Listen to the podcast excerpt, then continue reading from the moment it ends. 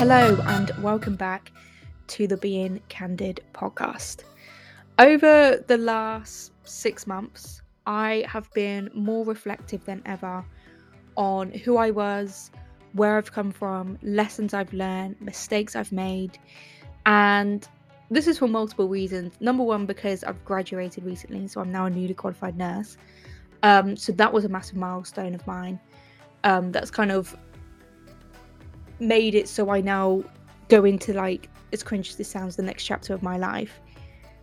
Um, but also, I consider myself to be quite a reflective person, so I thought that there's no better time than the present to invite you guys to reflect with me on who I am now, the growth to come, and the growth that has already happened.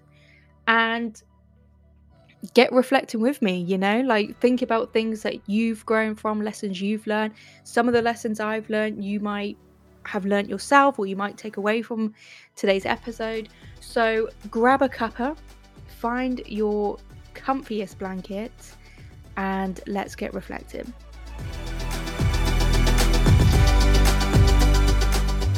When I was age 16, I remember vividly having a set image of what my life looked like by the age of 25, which is how old I am now. This life looked like being married, or at the very least, engaged, settled into my career, surrounded by numerous friendships, and completely settled within myself. I would think about this life on the daily. And I struggled with my mental health a lot at the age of 16. So to be able to almost fantasize about what I considered to be the life I thought not only I wanted but needed gave me a purpose. And so, if you hadn't already guessed by that pretty monotone opening, there isn't one aim or goal just mentioned that I've achieved. And this is going to be very shocking to hear, considering what we've been taught we should all want in life.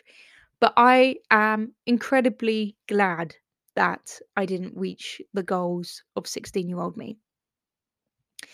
I had a conversation with my therapist at the end of last year, nearing the end of my sessions with him, about how I feel I have not been or not even not I feel like I've been grieving the life I thought I needed. I think for most of my 20s, I have spent it beating myself up for not reaching the standards I have not only set myself, but society did. And whilst maintaining this fight with myself, I haven't truly allowed myself to acknowledge what I have achieved, what I have grown from and learnt from. And what we are told we want or what we feel is often not what we need. So, here is what I've learned in the last 25 years.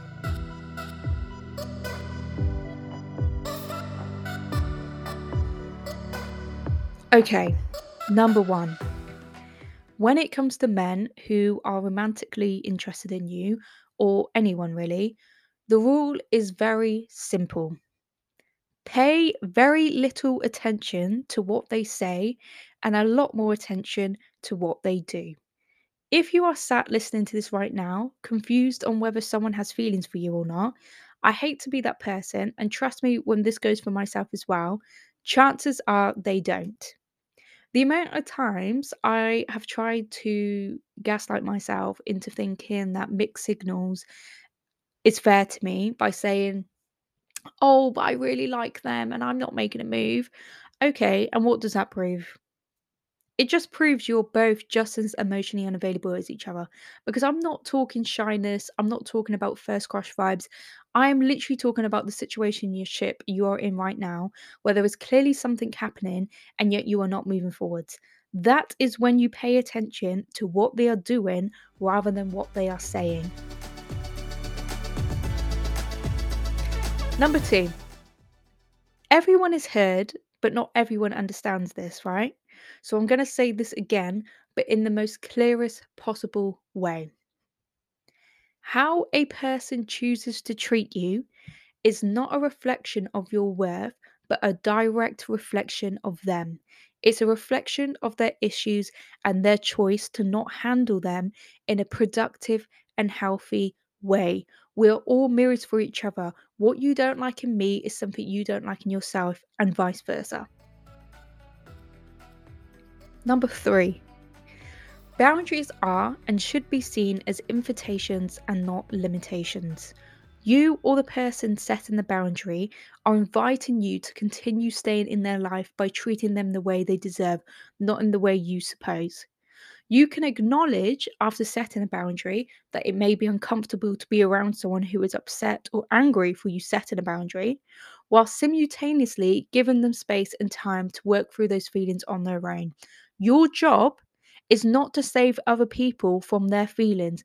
Likewise, boundaries are not set instructions. Therefore, people do not have to listen to you or obey you. And if you don't like that, you have every right to walk away. Number four, don't be so obsessed with the person you will one day be and not give admiration to the woman you are right now. Because without the version of you right now, you have nothing. Your present self still needs the attention the most. Your present self right now needs the admiration and the compassion. Without the you now, future you doesn't exist. Number five, stop allowing yourself to be influenced by other people who don't respect you. And you'll know when you're when they don't respect you because majority, if not all of the criticisms that you've ever felt about yourself are just their words with you as the voiceover. These are just their projections, their insecurities, their manipulations. The more you are influenced by those who do not respect or value you, the more you lose hours of your life living for them or through them.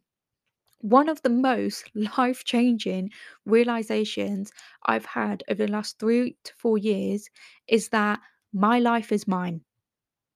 It's the thing that belongs to me. When I am dead, I'll be the one that's dead. So I must live my life like it belongs to me and do things that are of value to me, not to my parents, not to my lovers, not to my friends, not to my enemies, literally just me.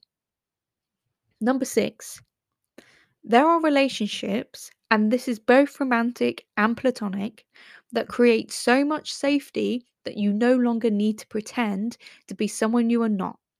Let that be the standard. The amount of times I have dimmed my light throughout my 20s in order to make other people feel comfortable or to make it so that I fit into a friendship group or I fit into a relationship purely because of the fear of being alone or the fear of being seen weird is honestly countless. Like, even like stupid things. Like I'm really into crystals and tarot reading and all things spiritual.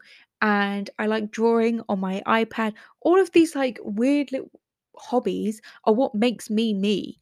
And the amount of times I will, you know, refuse to talk about those things or, you know, I talk about them in a very shy way because I don't want to be seen in a certain way is actually beyond stupid because like the last point that I just made, I'm then living a life through other people rather than my own. And the people who are meant to be in your life, whether this is a romantic partnership or a friendship, will be the people who value those sort of things about you, who value what you like, who respect what you like, who love you as a person. If someone is consistently seeking for people who are the exact same as them, who like the exact same things as them, who like doing the exact things as them, they're not going to find like a really beneficial, healthy relationship. Or at least that's what I think. You know, I think we should honor differences. We should welcome people who have different interests to us. Why would you want to constantly be around people who are the exact same as you?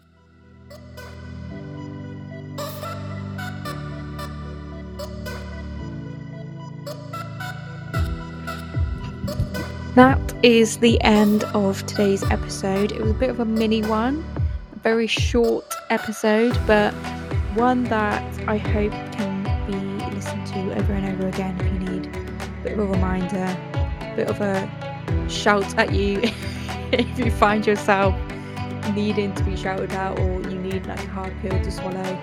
Hopefully, this episode will be something that's you know easy. Um, I am still struggling with a few podcast episode ideas. I think I'm in a bit of a rut at the moment, so that's also another reason why this episode's a little bit short. But I don't want to force myself into creating like really long episodes and not be like fully into it because then it's going to be crap and then I'm going to get bored and not want to do this anymore, which I really don't want to happen because I am enjoying this. I have a few guests um, in mind that I would like to come on. So those are in the works at the moment. But if you have anything that you would particularly like me to talk about, then please give me a message on Instagram. The Instagram handle for this podcast is at being candid pod.